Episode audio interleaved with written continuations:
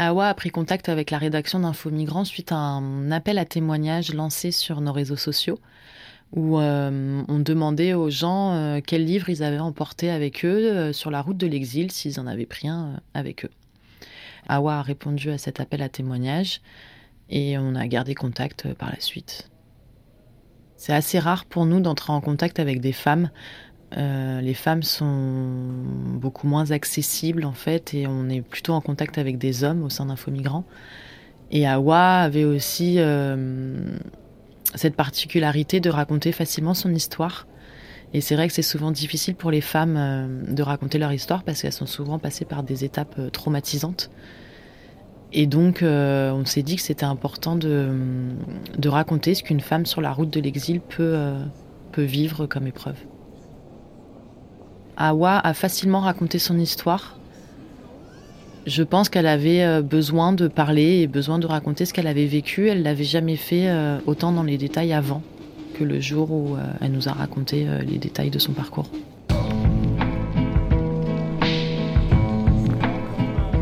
Ça va tarder à venir, mais je vais me relever. Ça, je suis sûre de quelque chose.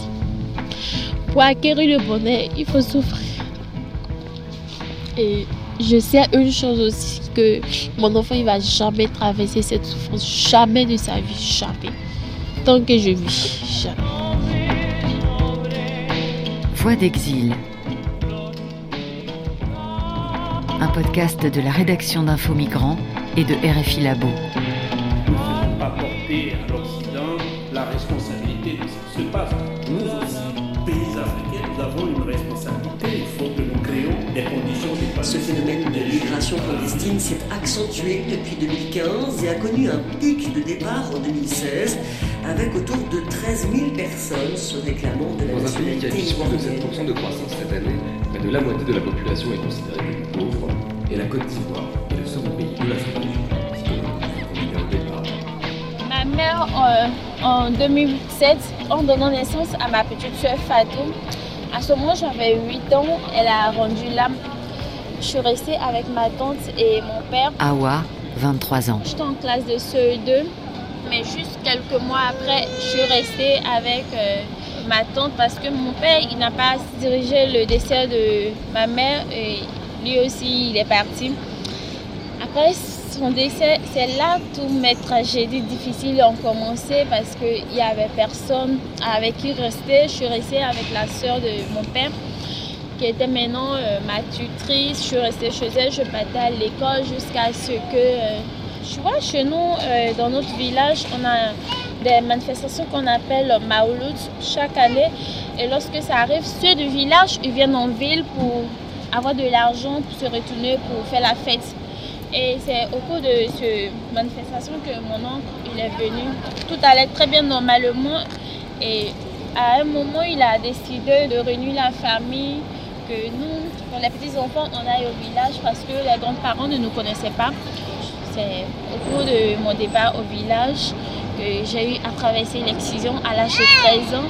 Et juste après, ça ne s'est pas arrêté là-bas, en fait. Juste après l'excision, on est rentré. Je suis rentrée au pays et là, je n'ai pas fait direct chez ma tante. Ils m'ont montré quelqu'un, soi-disant, c'était mon chéri. Là, je n'ai pas compris, en fait. Pourquoi mon chéri, c'est là, mon oncle dit eh, comme tu es assez grande, tu vas arrêter les études. On m'envoyait directement chez le jeune homme dont on dit mon mari. C'était dans une grande cour où avec, il était avec sa mère, ses soeurs, ses quatre soeurs. J'habitais chez sa soeur, je dormais chez sa soeur jusqu'à à ce que à quatorze ans, j'ai mes menstrues. Bon. Je me suis mariée à l'âge de treize ans et c'est ma belle-mère qui était chargée de mon, le reste de mon éducation. Mais ça n'allait pas du tout entre nous. Je lui ai demandé ce jour que j'ai eu mes menstrues. Elle m'a dit que ce n'était pas grave parce que c'est chaque femme a ça, que je dois m'habituer à ça, que je suis devenue femme maintenant. C'est à partir de ce moment que j'ai commencé à dormir chez le jeune. Et on a eu, a eu des, des rapports. Et...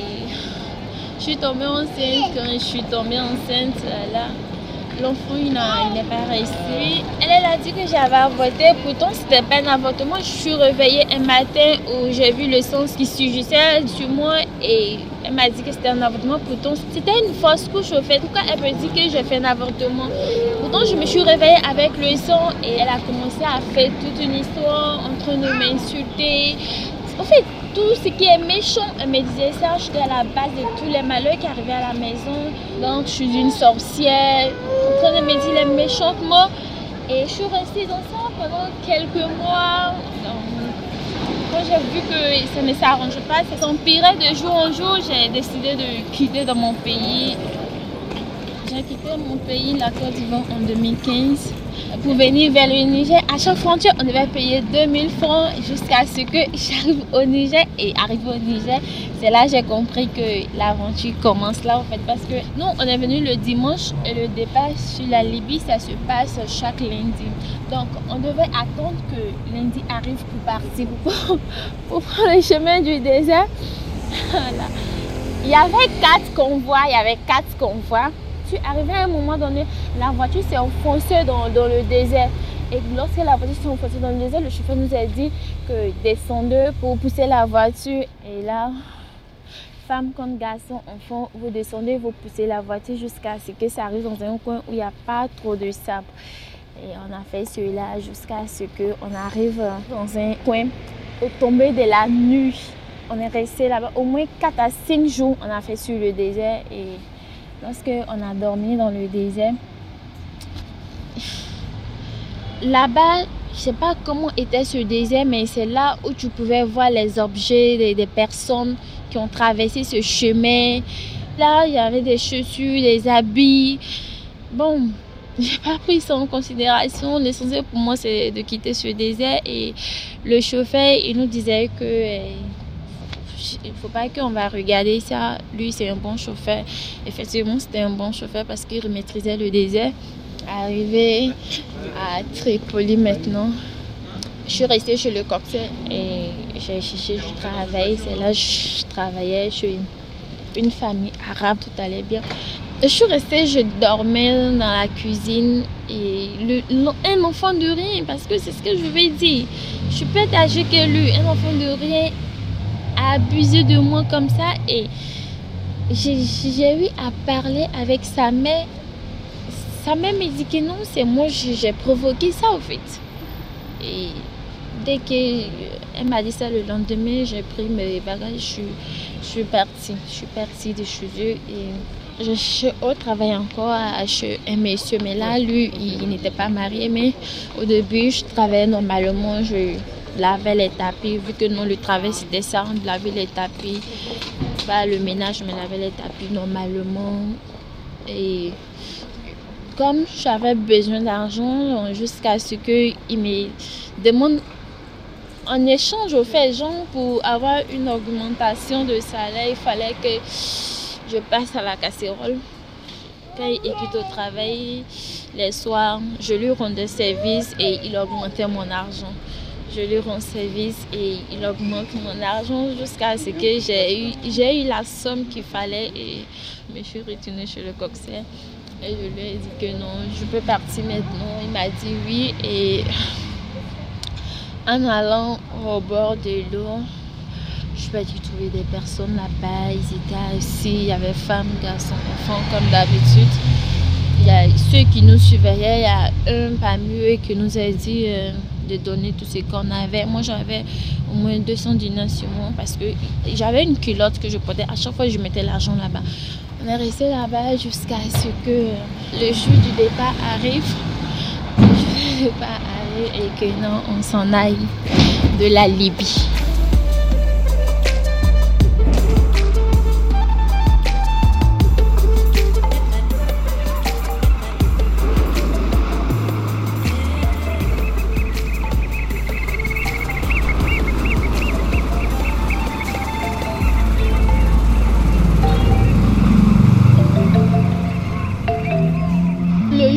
On devait prendre le départ, on nous a mis en rang. On a marché jusqu'à des kilomètres pour pouvoir avoir accès à la mer. Et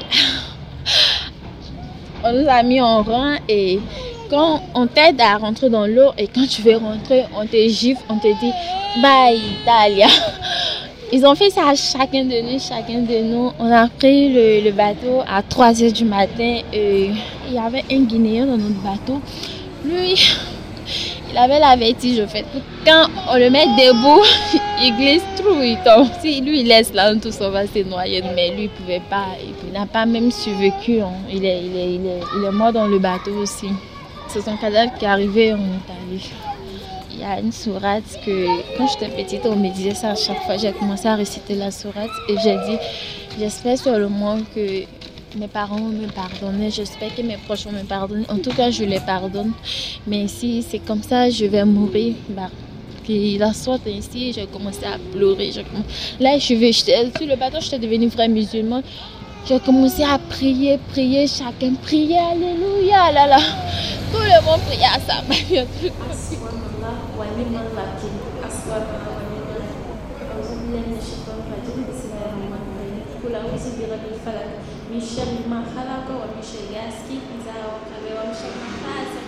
Les Italiens nous ont récupérés à onze heures parce que nous on a pris le bateau à trois heures du matin et nous on a été récupérés par les Italiens à onze heures et on a fait une nuit dans le bateau avant d'être déportés à Sicile parce que c'est là-bas je suis descendue. Euh, je suis rentrée en Sicile le cinq décembre deux mille quinze. Et lorsqu'on est arrivé, on n'a pas dormi là-bas. Il y avait des gens qui nous ont accueillis, des journalistes. Et il y avait beaucoup de personnes là-bas. Ils ont pris notre photo. On nous a donné des chaussures, des, des draps, des nourritures. À nous poser des questions si on était venu avec des personnes. Et il y avait des femmes enceintes immédiatement. On les a envoyées à l'hôpital. Et nous, on a attendu jusqu'à ce que la nuit tombe pour qu'un cas nous récupère. Et nous amenons dans un grand centre qui est à Bologne, en Italie, qui est le centre qu'on appelait MATEI. Et le lendemain, il y a d'autres personnes qui sont venues nous récupérer pour nous envoyer maintenant dans un campo. Et c'est là-bas que je suis restée maintenant, pendant mon séjour en Italie. Et j'ai fait au moins deux à trois ans en Italie. J'ai appris les langues, j'ai appris beaucoup de choses là-bas. Et en janvier, je quitte Bologne, je vais sur Milan. Et lorsque je suis partie sur Milan, je travaillais normalement comme Badante. Badante, que les Français ils appellent auxiliaire de vie. Je travaillais chez un vieux. Le monsieur, je le trouvais un peu raciste parce que à chaque fois, il me disait schéma, schéma. Au début, je ne connaissais pas le fond. Mais c'est après, quelqu'un m'a dit que schéma, ça faisait dire singe. Et je suis là, je m'occupe de toi très bien. En retour, pour me remercier, même si tu me payes, oui, mais pour me remercier, tu n'as pas le droit de, de me dire schéma, au fait. Et lorsque je lui ai dit qu'il y a un son schéma, comment que il se bat à tout, quoi.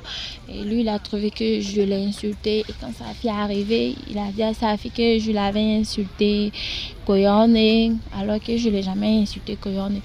Et j'ai arrêté le travail et là, quand j'ai arrêté le travail, je n'avais pas d'argent. J'ai demandé à un frère, au fait. Un frère, quand je dis un frère, c'est un frère où on parle la même langue, où il connaît la situation qui se trouve. Au fait, un frère même, un frère, même si on n'est pas de même sang, on n'est pas de même famille, on, on vient de même village, je lui ai demandé une somme d'argent pour pouvoir payer juste un mois seulement de ma maison. Et il m'a dit, là, on est en Europe, au fait. Chien, main, chien. Chien, main, chien. Et c'est vrai. Il m'a dit pour que je puisse te donner l'argent. C'est pas comme si je n'en ai pas, mais tu vas devoir coucher avec moi. Je me suis déshabillée et il a fait ce qu'il avait à faire. Et quand il a fini, il m'a donné l'argent et il m'a donné un téléphone. Et jusqu'à présent, ce téléphone, il est avec moi, en fait. Mais au fait, je ne pouvais pas imaginer que lui, il a vu en moi que je ne voulais pas. Mais comme j'étais dans le besoin, il... Ça, jusqu'à ma mort, je ne vais pas l'oublier, franchement. Je suis Bamba et il est Bamba, je l'appelais mon grand frère. Et ces jours-là, c'est là, tout est parti. J'ai commencé à me donner à n'importe qui. Je venais maintenant de réaliser que mon corps ne m'appartenait plus. Je fais, mon corps ne m'appartenait plus. Je devais avoir des relations sexuelles avec des inconnus contre l'échange.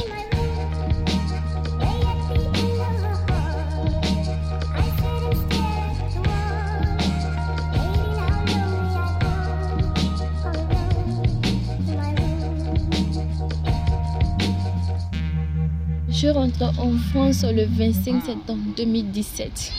Je rentrais par la gare de Lyon en fait. Et de, de la gare de Lyon, je, je suis dans un squat à Aubervilliers. D'abord quand je suis arrivée, vu qu'il n'y avait personne qui m'attendait, et j'étais dans le squat, je te lave pas, j'étais dans le squat. Vu que j'étais déjà en contact avec le père de Yohan, parce que c'est sur internet, on s'était vu grâce à un cousin, j'ai un cousin qui est en Italie, lui m'a dit, j'ai un ami ici, il a un papier étudiant et lui il a un chelou, il travaille normalement, si tu veux je vous présente ensemble, on peut rester ensemble. Et quand il est arrivé, la première fois, c'est là qu'on a commencé à discuter, on a discuté, il m'a dit, ok, y a pas de souci, si tu veux je peux t'aider, tu peux déménager chez moi. Tu vois, ici quand tu es en couple, tout va bien, tu vas vivre heureux au fait. Et j'ai dit, ok, il n'y a pas de souci au fait. J'étais dans le besoin, il a dit, il n'y a pas de souci, j'ai accepté. Et je suis restée avec lui, je suis restée. Lui, il ne vit que pour le sexe, mais pour porter la main contre personne, c'est rare au fait, c'est rare. Et notre difficulté a commencé quand je suis enceinte de quatre mois, c'est à partir de là que notre difficulté a commencé réellement parce que il avait pris maison dans les, à Ronissi, c'est un studio, j'habitais là-bas avec lui. Et ses amis étaient là avec leurs copines, sont venus regarder un film comme ça. Et quand j'ai pris la commande pour changer, il s'est levé brusquement comme ça, ouh, sur mon oreille. Yeah. Étant enceinte, il a commencé à me frapper, commencé à me frapper. Et devant ses amis, mais quand ça a chauffé, il dit à ses amis, rentrez chez eux, on va régler entre nous. Et quand les gens sont arrivés, tellement que j'avais mon espoir sur lui, tellement que je l'aimais de tout mon cœur. Parce que c'est grâce à lui que j'ai quitté le squat, au fait. Tellement que je l'aimais de tout mon cœur. Quand les gens sont arrivés, je coulais du sang, j'ai dit que non, j'étais tombée sur les escaliers. Mais en fait, le gars, il n'a pas pensé à tout ça. Il n'a pas pensé à tout ça, là, en fait. Après la dispute, il m'a demandé pardon, il m'a demandé pardon. Et c'est le jour où j'ai dit merde, merde, merde, qu'on s'est séparés. À présent, Awa vit avec son fils dans un hôtel de la région parisienne. Elle a passé son entretien euh, auprès de l'OFPRA, qui est l'institution qui délivre les statuts de réfugiés, et elle attend la réponse à sa demande d'asile. Awa a envie de reprendre les études, de vivre une vie meilleure pour son fils, et son grand rêve est de, d'avoir une maison au bord de la mer.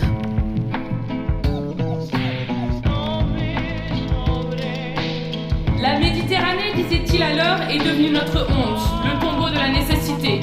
Je rejoins celui qui parlait alors. Il faut que l'Europe s'ouvre, mais nous, nous avons une taux de croissance de neuf pour cent par an depuis cinq ans. Nous avons créé près de deux millions d'emplois. Voici la réponse à ce problème. sept virgule quatre pour cent en deux mille dix-huit. Et pourtant, les jeunes des classes populaires ne cessent de rêver d'un Eldorado européen fantasmé qui s'oppose dans leur esprit à un avenir bouché, à l'absence de perspectives dans leur pays. Voix d'exil, un podcast de la rédaction d'Infomigrants et de R F I Labo. Journaliste, Leslie Carretero. Réalisation, Benjamin Sarralié. Coordination, Amara Makoul. Mixage trois D, Xavier Gibert. Musique, Chinese Man Records.